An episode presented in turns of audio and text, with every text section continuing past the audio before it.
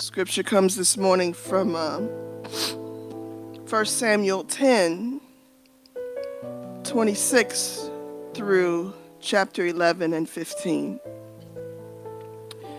So Saul also went to his home in Gibeah, and with him met men of valor, whose hearts God had touched. But some worthless fellows said, How can this man save us? And they despised him and brought him no present. But he held his peace. Then Nahash the Ammonite went up and besieged Jabesh Gilead. And all the men of Jabesh said to Nahash, Make a treaty with us, and we will serve you. But Nahash the Ammonite said to them, On this condition I will make a treaty with you that I gouge out all your right eyes and thus bring disgrace on Israel. The elders of Jabesh said to him, Give us seven days' respite, that we may send messengers through all the territory of Israel. Then, if no one, if there's no one to save us, we will give ourselves up to you. Then the messengers came to Gibeah of Saul they reported the matter in the ears of the people, and all the people wept aloud. Now behold, Sam, Saul was coming from the field behind the oxen, and Saul said, What is wrong with the people that they are weeping? So they told him the news of the men of Gibesh. Saul also went to his home in Gibeah, and went with him and with him went men of valor. Oh, I read that already, didn't I? And the Spirit of God rushed upon Saul when he heard these words, and his anger was greatly kindled. He took a yoke of oxen and cut them in pieces and sent them throughout all the territory of Israel by the hand of the messengers, saying, Whoever does not come out after Saul and Samuel, so shall it be done to his oxen. Then the dread of the Lord fell upon the people, and they came out as one man. When he mustered them back at Bezek, the people of Israel were 300,000, and the men of Judah 30,000. And they said to the messengers who had come, Thus shall you say to the men of Jabesh Gilead, Tomorrow, by the time the sun is hot, you shall have salvation. When the messengers came and told the men of Jabesh, they were glad. Therefore, the men of Jabesh said, Tomorrow we will give ourselves up to you, and you may do to us whatever seems good to you. And the next day, Saul put the people in three companies. And they came into the midst of the camp in the morning watch and struck down the Ammonites until the heat of the day. And those who survived were scattered, so that no two men of them were left together. Then the people said to Samuel, Who is it that said, uh, Shall Saul rule over us? Bring the men, that we may put them to death. But Saul said, Not a man shall be put to death this day, for today the Lord has worked salvation in Israel then Samuel said to the people, Come, let us go to Gilgal, and there renew the kingdom. So all the people went to Gilgal, and there they made Saul king before the Lord in Gilgal. There they sacrificed peace offerings before the Lord, and there Saul and all the men rejoiced greatly. This is the word of the Lord. Thanks be to God.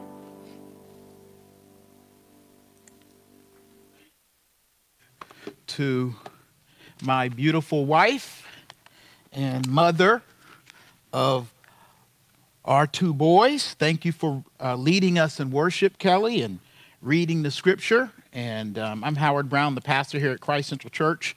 And um, just so you know, it is not easy to read scripture after you've been involved in other things in the worship service, especially as you saw here today when the Lord Spirit uh, works in you and falls on you.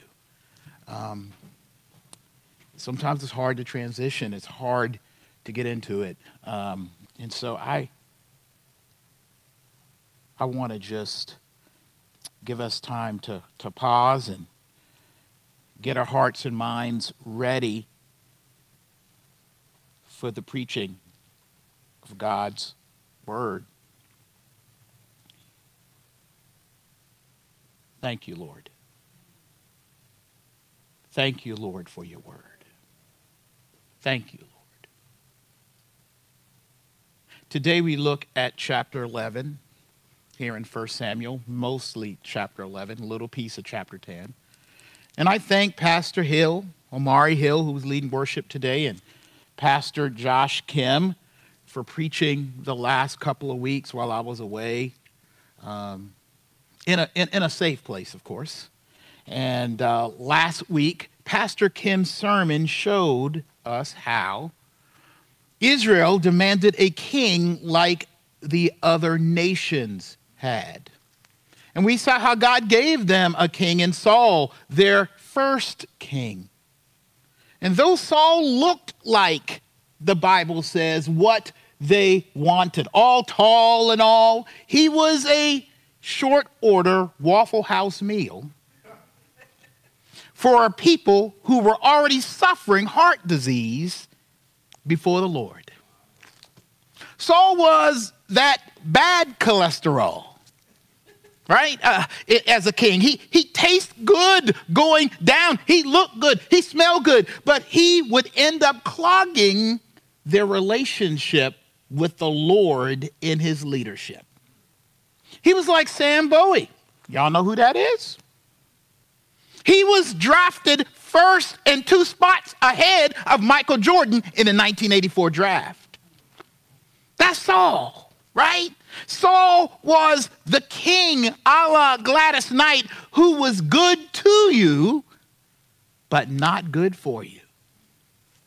The story of Saul is a complicated story, like many leaders in many situations in the Bible and in our world.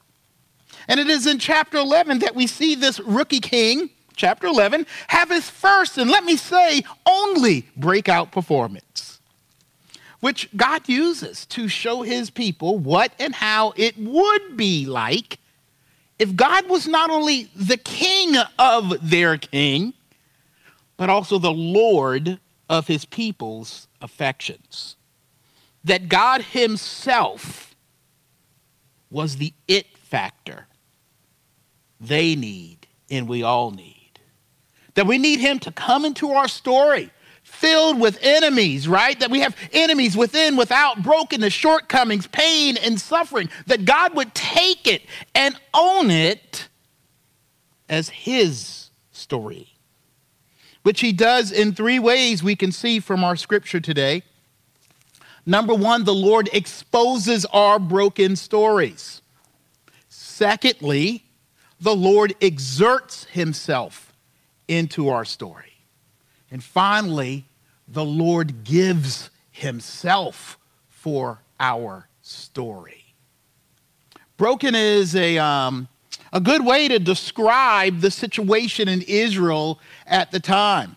Lots of fractures uh, were there between the 12 tribes who occupied different geographical areas. Uh, there is partisanship that comes up a lot between the tribes with not so good history between them. They're also divided uh, by which enemies they face.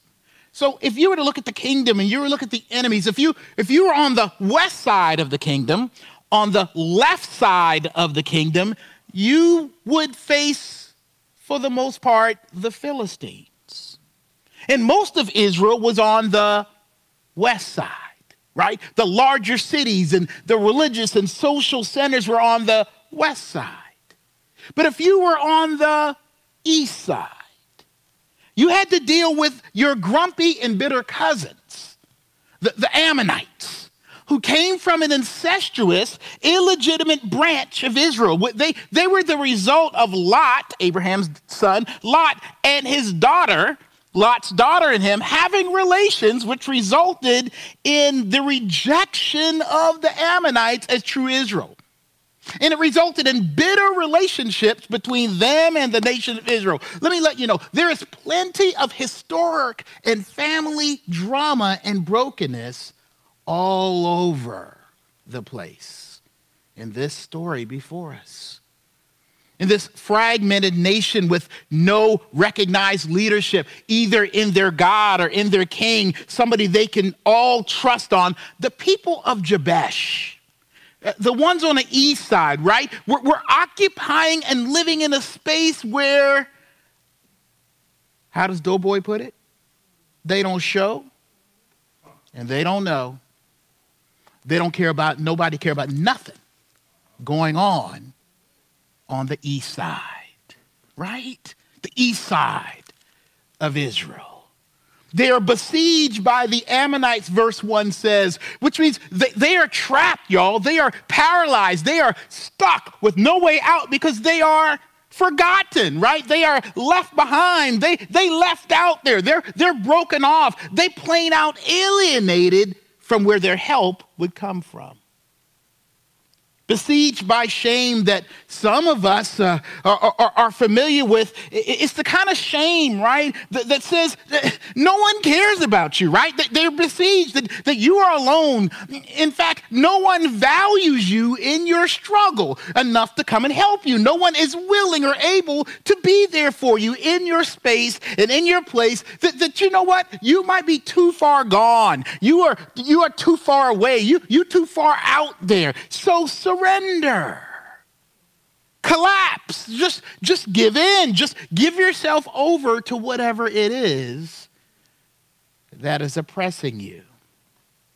So, under siege, the Bible says things get so bad that the people of Jabesh ask to become a commonwealth of the Ammonites, right? To, to, to, basically let, like, let the king of Ammon, Nahash, be their king. They basically wave the white flag. They, they, they, have no help. It's almost like they give into this slavery and bondage because, like us at times, like you and me at times, they are feeling alienated, right? They're feeling orphaned and separated from God's grace and salvation and security and his people in a fallen world right? Be- because of the real life circumstances and suffering they are facing and experience, they kind of go ahead and, and give into the suffering and oppression as normal, right? And give into the Ammonites by making a deal with them to surrender to shame. And get this the king of Ammon rejects the offer of a commonwealth and says, let me tell you what I'm going to do instead. I'm going to gouge out the right eyes of all the men in Jabesh, and then we'll be straight. Right? Which, if you understand the way war would work, um, you put your shield over your right side, which would make them defenseless in battle and unable to go to battle, seeing that they would put their shield over um, the, their, the, uh, sorry, their left eye when they fought. He wanted to do what verse 2 says not to rule them, but to disgrace them, to take their humanity away. Hear me, those folks are not only alienated from help, but from hope. right? I, I mean, look at how Saul, but not only, right, the, the, city of Jabesh and the people of Jabesh are not the only ones alienated from hope who are struggling with broken stories. I mean, look how Saul is described here. Let's start back at, in chapter 10 at verse 27. And so this is after Saul is um, uh, anointed, if you will, ordained, if you will, pointed out by Samuel the prophet and judge to be king. Look, look at what happens here. It says, But some worthless fellows said, that worthless means they ain't got nothing good to say, right? They, they, they, just, they just hate us, okay? They hate it, right? They say, uh, How can this man save us? And they despised him and brought him no present But look at this. But Saul held his peace. And then look at verse uh, 11, I mean, chapter 11, verses 4 and 5 here. This is real interesting. It says, when, when, the, when the situation about with Jabesh comes out, eh, that, that they are in trouble, um, Jabesh gets an opportunity um, to send messengers back to their people on the west side about what's going on. And, and this is what happens. Uh, the, the word comes out in verse 4, it says, um, that when the messengers came to Gibeah of Saul, that's where Saul lived, they reported the matter in the ears of the people, and all the people wept aloud. Now listen to this description. Now behold, Saul, the, the, remember Saul, Saul the king, Saul the king, right? Already ordained king, was coming from the field. Y- y'all see that? that? That's a real weird description of someone who's the king. He coming out of the field, not ahead of the oxen, right? It, it, all these little pieces make sense. I mean, it come together in the book of Samuel. They do this on purpose. But behind an oxen, right? He, he's just a working common per- person, and he overhears what is going on. A couple things to see here. They don't go to Saul as if he's the king who can help with the news. He's not recognized as their hope. Like the worthless men, they, they sort of believe they have no hope in him. Also, Saul himself, I mean, think about this guy. He has alienated himself from being the hope and help that he was anointed to be. The Bible tells us back in chapter 10 that after he was anointed, the first thing Saul did, go back home right? Go back home. Go back to his life. He doesn't go to the White House, if you will. He goes back to his home state to work in the field. Why? Because he believed and was besieged himself by what he was hearing from his own people. Back in verse 27, you ain't the one. He was alienated and broken from who and what God had called him to be. We'll come back to this, but, but look at the response of the people when they hear about Jabesh in verse 4. It says here, they hear about what's going on, the city under siege. And when the messengers came um, to Gibeah of Saul, to Saul's city, they reported the matter in the ears of the people, and all the people got on their horses and went and rescued. No, that ain't what it said. Let, let, let's, let, let's, let's declare war on Ammonites. That ain't what it said. It said, they cry aloud. Now, again, uh, th- this, I'm sorry, I'm looking around the room like I'm in a church. I'm sorry, y'all. Uh, but th- they, they cry aloud, right? It's almost like they cry, like, oh, well, we said, too bad. Like, our cousin's gonna die.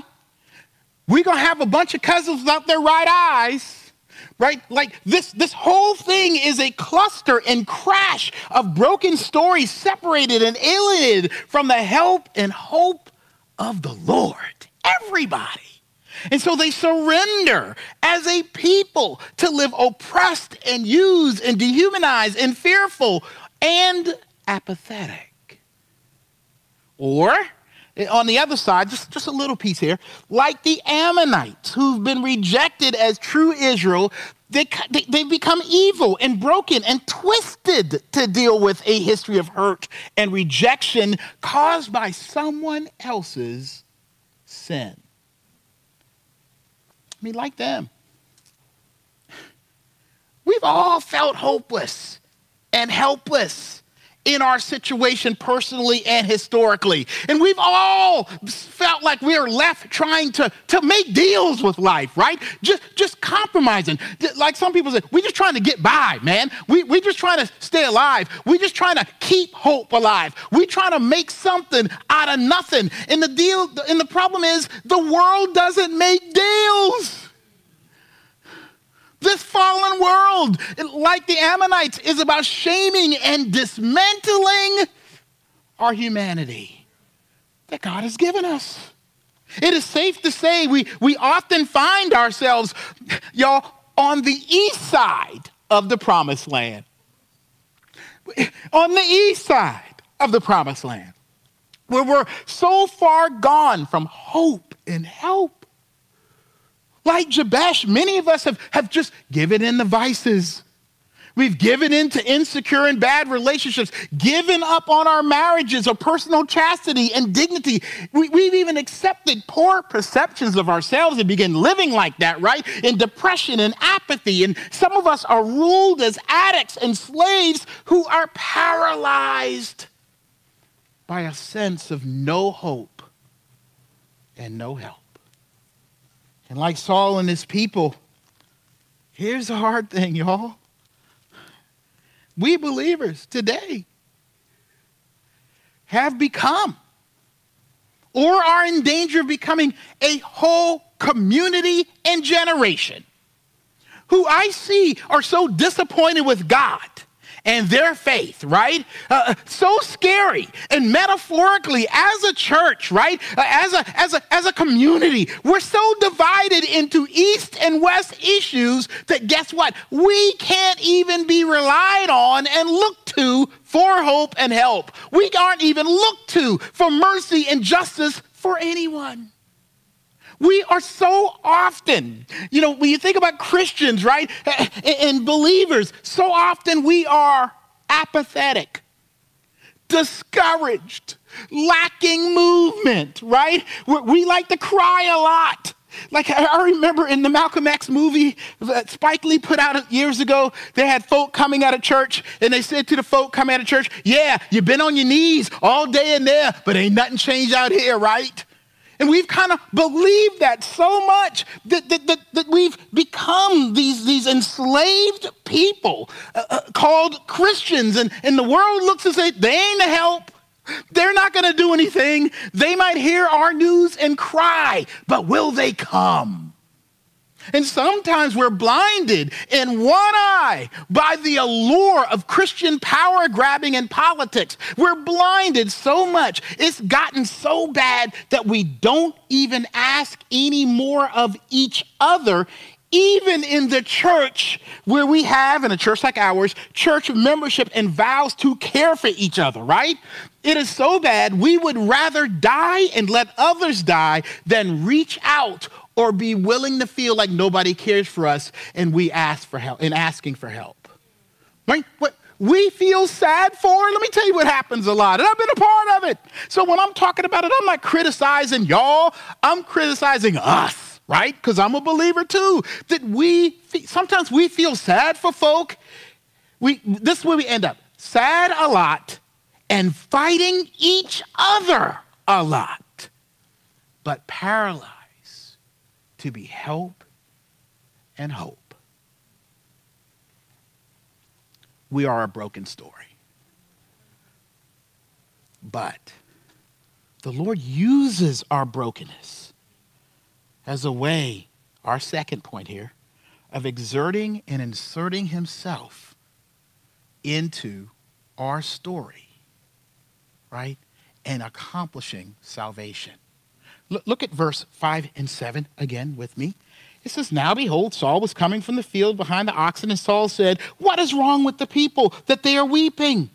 So they told him about the, the, the, told him the news of the men of Jabesh, and the Spirit of God rushed upon Saul when he heard these words, and his anger was greatly kindled. He took a yoke of oxen and cut them in pieces and sent them throughout all the territory of Israel by the hand of the messenger, saying, Whoever does not come out after Saul and Samuel, so shall it be done to this so shall it be done to this oxen. Then the Bible says, the dread of the Lord fell upon the people, and they came out as one man. That means they came out unified in purpose.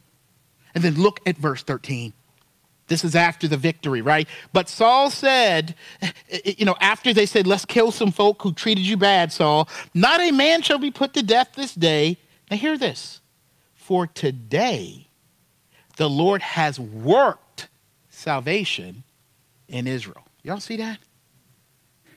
Notice that Saul says that God worked salvation, right? It, it, it, again, again, it was not just the incredible Hulk like rushing bang and boom of Saul turning into this angry man, right? God was rushing and falling on and in a full backstory of brokenness. See, th- this isn't just this all of a sudden out of nowhere intervention by God, right? There, there, there are piles and piles of broken stories as a part of what God is using to deliver his people. In the book of Judges, some of y'all are thinking about this because of the way this one turns out, right? In the, in the book of Judges, right before this book, right? There is a terrible story, y'all. Some of y'all remember it, involving Saul's tribe, right? Jabesh and Israel. The same players in this story, right? And I have a sermon on this in the archive, and I, you know, back in chapter 19 and 20 and 21. And I'm gonna warn you, I'm only giving you the surface details, so, so just hear it as, as, a, as a brief explanation of what happened. But an awful sexual assault occurred in Saul's hometown of Gibeah, right? That resulted in the death of a woman whose body was then, like the ox we see in today's passage, cut up into parts and sent to each of the tribes of Israel, who responded like they did here as one man, the Bible says, gathered. I'm sorry, I'm looking around like I got a full church here, gathering to fight. But back then, who were they fighting? Their own tribe in a civil war against which tribe? You guessed it, Saul City Gibeah of the tribe of Benjamin. So the whole nation gathered as one to fight against Saul's kinfolk in Gibeah, where this thing happened. And after the other tribes killed, the Bible says, 25,000 of Saul's kinfolk, the Benjamites, they made a foolish vow that no other tribe would marry in with Saul's people, the Benjamites, which would have meant the Benjamites would cease to exist. They said, Well, what do we do? We can't let Benjamin cease to exist, right? They're still our tribe, even though we had to bring justice on them, right? And so they said, I'll tell you what, there was one tribe, one group of people who failed to fight with us against them. You guessed it, the people of Jabesh were the ones who are under siege in our story today, they didn't fight against the Benjamites. And so this is what Israel did. They went in, they killed a bunch of people in Jabesh, and they gave their wives and their daughters in the marriage with Saul's folk. Why am I saying this? Saul's people were related to the people in Jabesh. How? Through terrible tragedy and historic mess. But this also helps us understand why Saul, as king, may not have been given a, a, a, vote of confidence, right? He's from that tribe of Benjamin where this crazy thing happened. He's also from the tribe of people that we came up against. And if he comes king, he might want revenge on us, right? You know how this works. Saul had the kindling, y'all, of being part of an abandoned tribe. He, he was from that group that, that was historically looked down upon. And when those worthless dudes clowned Saul publicly in verse 27 of chapter 10, you better believe he felt rejection. And I am sure it all mixed in with the historical painful past. And that's why the Bible says Saul did what? He held his peace. Which means this, and it's so easy to overlook, and sometimes you don't understand this if you hadn't been bullied or beat up on or mistreated or historically looked like a, a, a, a suspect before you're a prospect, right? You, you don't always get a term like hold your peace. It means Saul had every right to box somebody in the face right? I'm just using that Charleston trying to box you in your eye, right? But instead, all the history, all the rejection, all the I'm not going to acknowledge what God has made you, he put it away. He held it. He buried it. He put it on the proverbial woodpile with all that past mess to be burned as fuel on another day. And the felt dread Israel I mean, felt from, and the dread Israel felt from seeing that ox cut up, it had to touch the nerve and emotion of their historical guilt and shame and pain and called on it, right? Of having to kill and almost extinguish their own brothers in Benjamin. I said all that because I want you to see that there are all these sufferings pains and injustices in the life of these people. And what God does, you know, uh, uh let me go back to this. There's all these sufferings in the lives of his people that are like unfilled, y'all, like a cavity, right? Th- that are dried up, like sort of forgotten. It's the past. Don't worry about it. But it's dried up on the proverbial woodpile, l- like a piece of fruit, even ripening on the vine, almost crossing over to being rotten. But guess what? They are perfect and just sweet enough and just dry enough in their suffering, just perfectly desolate for God to pick up on it, to rush in and fall on and fill and inflame with what his plan and purpose to save them. Do you know the base meaning? One of the base meanings of the word passion? Pain suffering. It, like indelible emotion. It, means to be in your feelings about something and have something stuck in your feelings, built up there like, like, like a bruise that won't go away. To, to have a weight on your story that if it's pulled or pushed or shaken like a pendulum, it will swing you violently and forcibly, forcefully in one direction, getting you on the outside or other side of yourself. It will easily ignite you. And often, like we see in this passage, in our passion, right, in our brokenness, is how God exerts and connects to our story, right? He works salvation right there, with and in our pain and suffering. He ignites and kindles the fuel of the broken and torn pieces. And he takes the divots and crevices of pain and suffering and even neglect. And like he does here, he fills and falls into them with powerful grace and then using it to hear, hear me, to connect to the place and people who are suffering to do it for him, to, to sort of swing us in our passions toward them, to, to use our pain, to carry us to them to make us feel active empathy and sympathy and act with passion to those who are hopeless and helpless.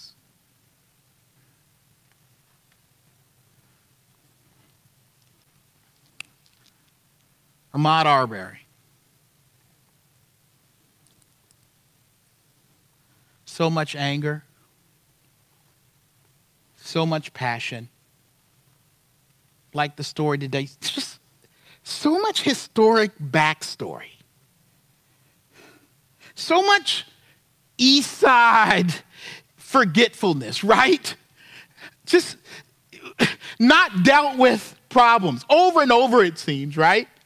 I mean, I got people who, who tell me in this situation they can't even watch the video of this young black man out for a jog who was chased and then gunned down by armed men who were not police officers, right? Who said he was resisting arrest. That's why he got shot, right? Who, who has just been, you know, and, and after that incident happened in February, an arrest just happened this past week. And I've heard from some of you the passion, right? Why? Because one of you, right? Because you are on the east side of the oppression and history of race and violence and alienation as a people, right? Black men, our black boys. I was worried about my son riding his bike through our neighborhood. Children. The continuation of what seems like a devaluing of our lives.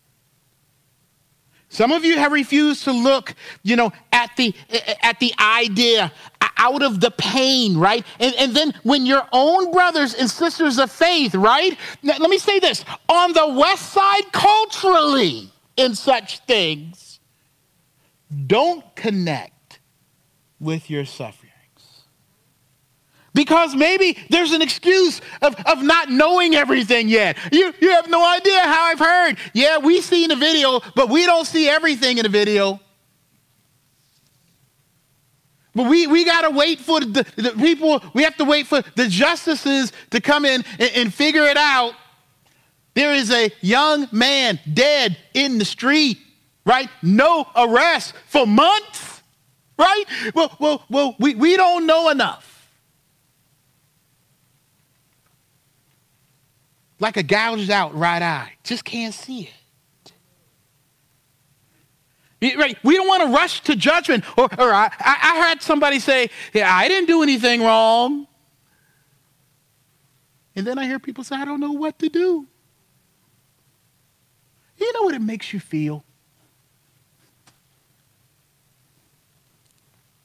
Not only that there's no hope or help, from any of our brothers and sisters around us on the west side of the issue. But you know what it communicates? By extension, that God doesn't have a passion for people like me. That he's just not concerned. When I look at your actions, he's just, he, he don't care. You know, but something happened especially on the uh, on the GroupMe message board with our elders and women shepherds. And my wife kelly posted how it felt like a weight was on her chest. So heavy it, it was hard to let a cry out. And she expressed uh, her pain and, and feeling alienated from help and hope. And she posted a blog from a pastor with some biblical guidance in it. And, and like our passage today i will say the dread and anger of the lord fell on and the Holy Spirit impassioned our brothers and sisters, let me say this, on the west side, culturally, of our east side issue.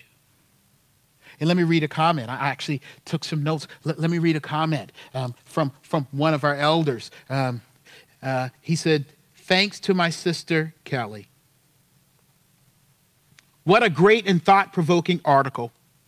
It truly called me to mourning as well as confession and repentance because of complacency demonstrated by failure of action. The authors, the, the blog he read, comments regarding a failure to love God and love neighbor as idolatry and oppression of the poor should bring all white Christians to their knees. I need to add to my terminology in that not only am I complacent, but worse, I am also complicit by inactivity against the terrible wrongs and too many more similar occurrences listed in this article. And then a friend of mine, uh, another pastor in the presbytery, uh, he, he wrote me a text and he said, A day late, but I hobbled up, I hobbled my 2.23 mile run together in honor of the Ahmaud, uh, fought back tears thinking of you, the other black men in our presbytery, and my staff men who are the same age as Ahmaud connect with y'all.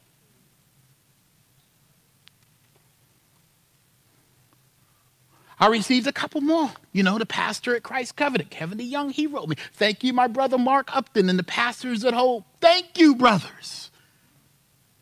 Why the passion? Why do they have passion? Not because they are civil rights activists or even completely get it or understand or have all the facts. I believe they are connecting their faith in a Lord that is connected with their suffering in such a way that God has come in their hearts and poured out his concern for others, his heart and his passion for those who are facing issues differently than they do and have, right? Like, like their God in Jesus has done for them. Where they're able to now own our passion and our pain as their own. That is the core of, uh, of justice and acts of justice and mercy God is calling us to. The, the passion of God by His Holy Spirit pouring into our hearts, and, and then it's exerted and acted out for the sake of others who are hopeless and helpless. But I want to warn you because human passion, in and of itself, will just equal and result in hate and fear and depression, or like the Ammonites, right? Being tyrannical and sectarian and ornery, all in your feelings, right? It might even mean wanting to get back and revenge over justice and living defensively, or on the other extreme, being turned over and pushed over, like Jabesh and Saul, where passion is unmet and dry with apathy. Like Langston Hughes' dream deferred illustration, rot into despair, right? Like the people in Saul's town where they're just plain out despairing or just being sad and crying without any courage or encouragement to act. Those of you often finding yourself on the east side of care, whether you're a person of color or you're a woman or you're even a black woman in particular, my brothers and sisters struggling with their sexuality, oftentimes you are on the east side of your struggle and we are on the west side not caring. But hear this. God matches and meets the size and season of our story with his passion. Look again at verse 6 and 7.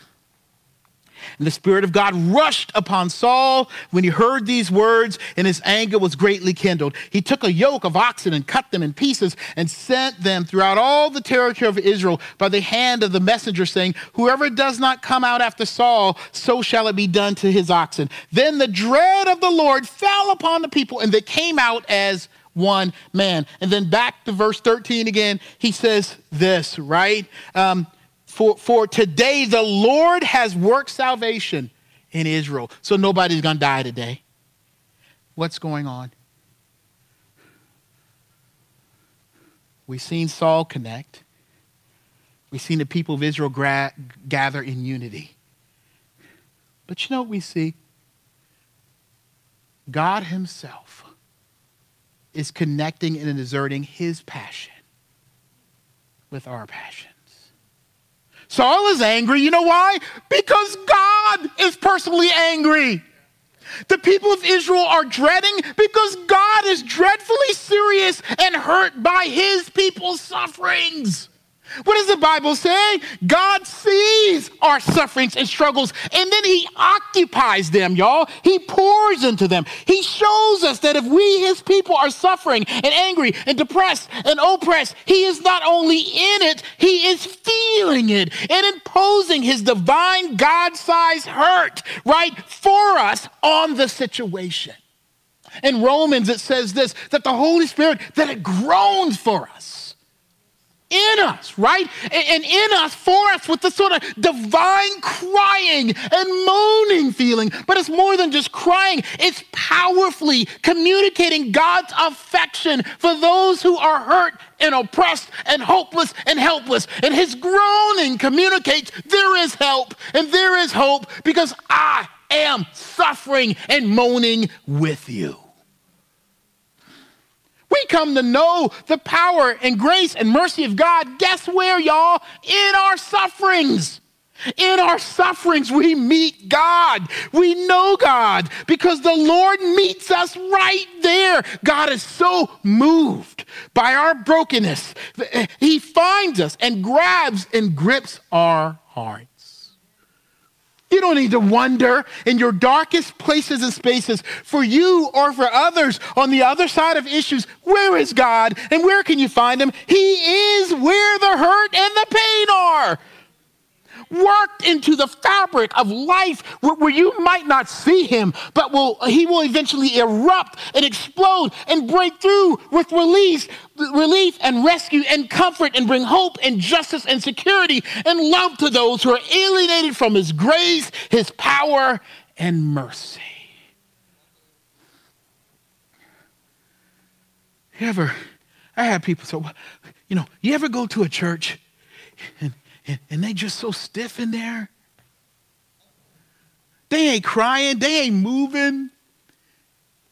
nine times out of ten, they're living a life that allows them to cover and live above their suffering. They're in a privileged situation.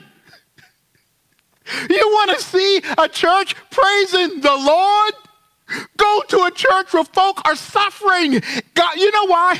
Not because they're just, like I said, so in connection with their suffering and their pain. That's the easy way of putting it, right? You know what the problem is? Those poor folk, them black folk, them folk who them churches all loud and wild and crying and they stay in there for three hours we got to get out in one hour or i'm mad right? I can get everything i need in one hour. And you know we, we, we make fun of it right? We, we look at it and we think that storefront church that stays in there for four hours and they sing the song for two hours and they have testimony service and we laugh about it. Pastor brown why you preach so long? You know all these kind of things. And we get so mad and we don't think we need the lord and we say that's because they poor. They don't know no better. They ain't educated they don't have enough seminary education to, to put their sermon thoughts in 30 minutes. That ain't what it is, y'all.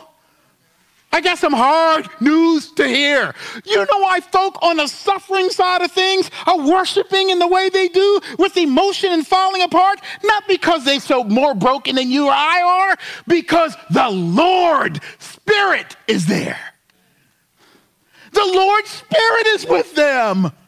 That's why there is a rushing wind of God's emotion and passion among people who, who are suffering, not because they are suffering any worse or, or, or eh, because they, that you don't suffer. It is that the Lord's Spirit abides with those who are suffering and calling on Him, Lord.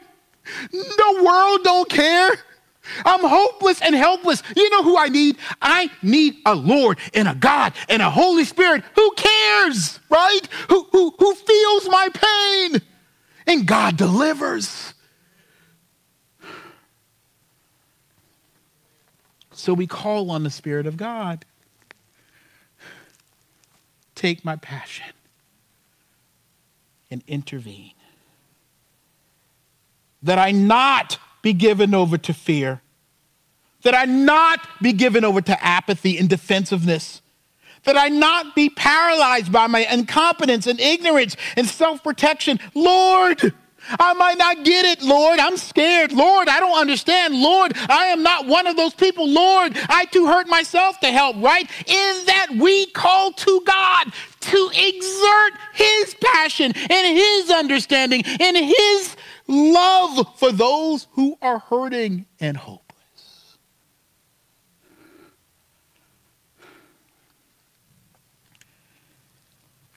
But this story becomes, therefore, the cornerstone and ethic of God's kingdom.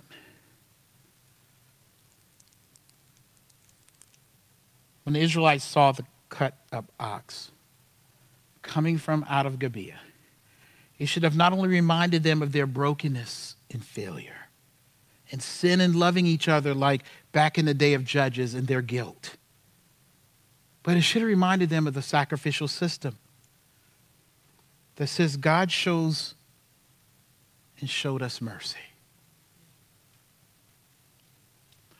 You know, in verse 12, after the victory, it says this Then the people said to Samuel, who is it that said, Shall Saul reign over us? Bring the men that we may put them to death. But Saul said, Not a man shall be put to death this day, for today the Lord has worked salvation in Israel.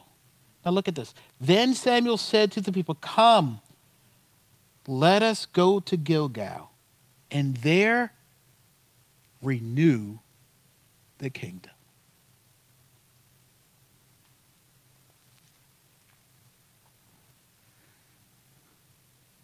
When they saw that ox, said dread fell on them. Of course, they were guilty. But it should have also communicated they are partakers in the passion of God for sinners.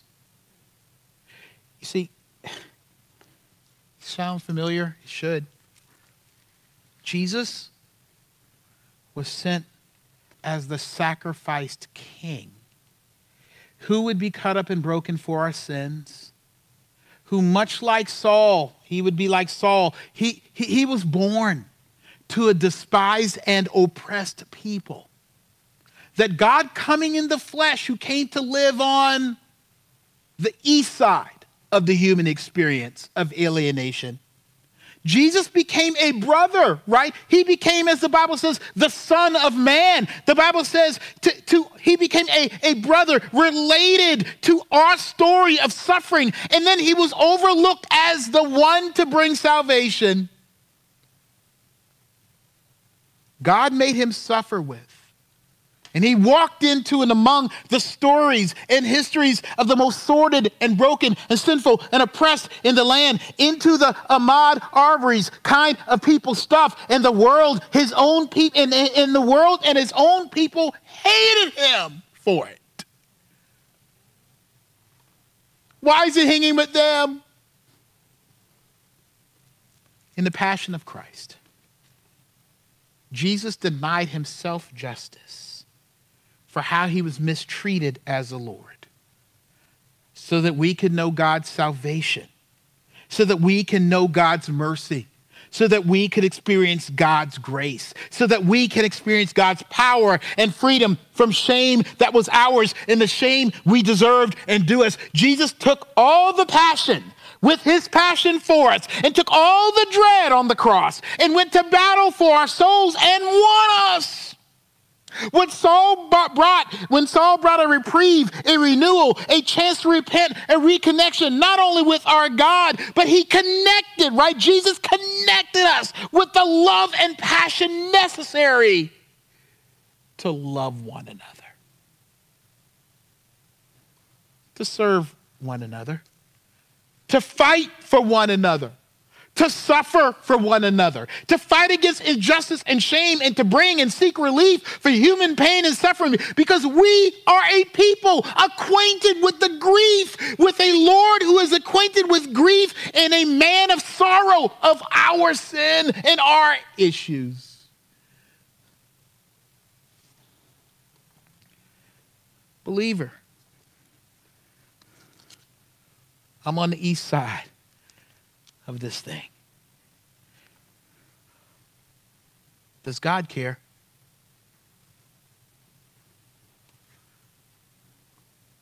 Does Jesus care?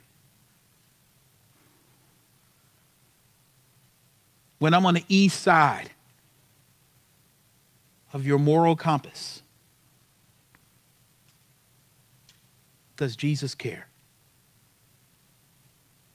If I'm on the east side of whatever cultural Christianity you find yourself in, or whatever political side you find yourself in. Does God care? Believer, does God care? Everything your Lord and Savior Jesus said and did says he does. Pastor Mari this week led us through a study and meditation on Wednesday during our first week fellowship via Zoom. And he asked this question Will, after this pandemic or in the middle of it, we don't know what the end of it is really, will we do more than just return and recoup ours? We have the chance during this pandemic, will we rush the table for ourselves? Or will we rebuild, redeem, and restore? Jesus was a man of passion, and he lives within the hearts and lives of believers to restore, to rebuild, to repent, to reach because you know that he was solely responsible and passionate enough to rebuild, restore, and renew you from your story into his story. Let us pray. Heavenly Father, we thank you.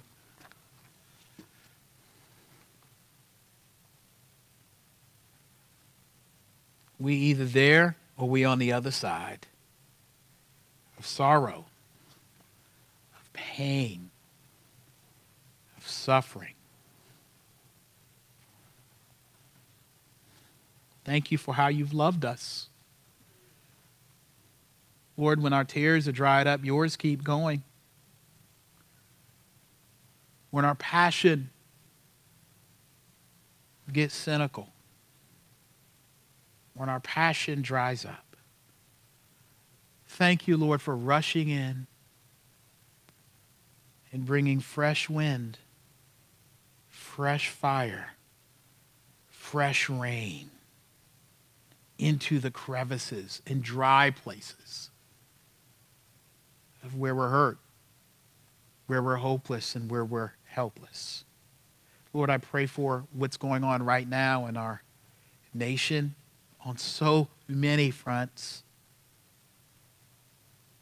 Lord, I do pray for my brothers and sisters who feel like the illegitimate cousins in the promised land. Lord, there is a fire to be vindictive and revenge, seek revenge instead of justice and mercy. And Lord, I must admit, it's impossible not to want it in and of ourselves. We need the grace and rush of God's Holy Spirit to, to fuse, to infuse us with His grace. Lord, I do pray that we would come as one man to this because of the one man Christ who died for us. We thank you that you have a passion, Christ, for the broken. Help them realize and help us realize you've not forgotten us. Even though the world acts like you have, you have not. Pray and I ask these things in Jesus' name. Amen.